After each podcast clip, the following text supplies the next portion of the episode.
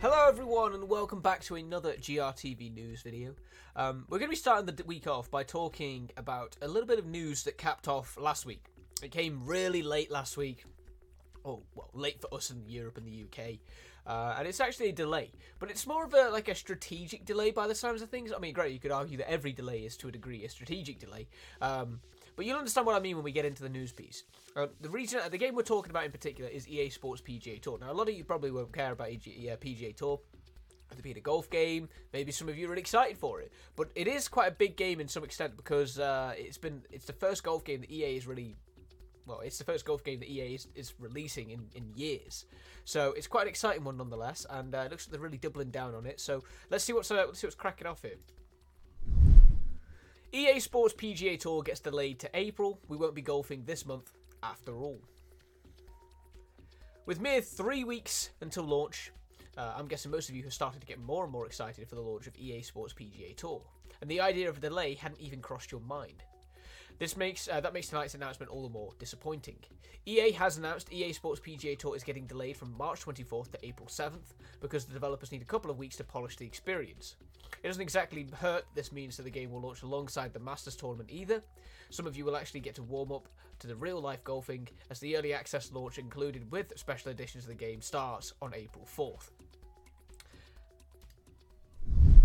And yes, uh, so PGA Tour has been delayed, but when it, when a game gets delayed by sort of you know two weeks like this, it doesn't. It's not. It's not one of those delays that makes you feel like, man, this game is you know probably not in a great state and they need to really fix it up.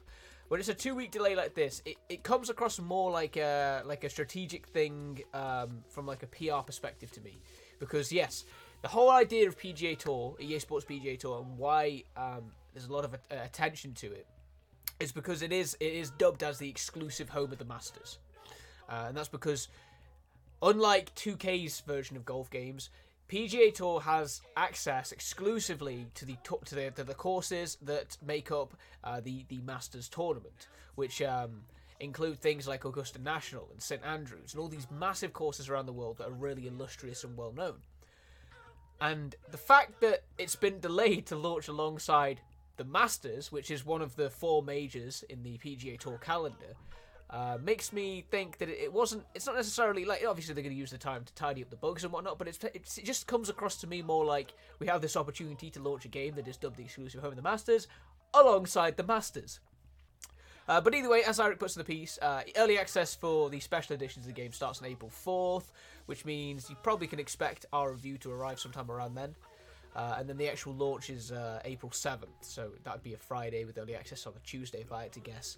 Um, but yeah, it's uh, it's coming soon. Let us know. Let us know in the comments below if you're excited for PGA Tour, if you're excited to check out this game and to hit up all these exciting courses. You know, Pebble Beach, uh, like I said, Augusta National, St Andrews, all these really big major courses around the world that really, uh, you know, that really.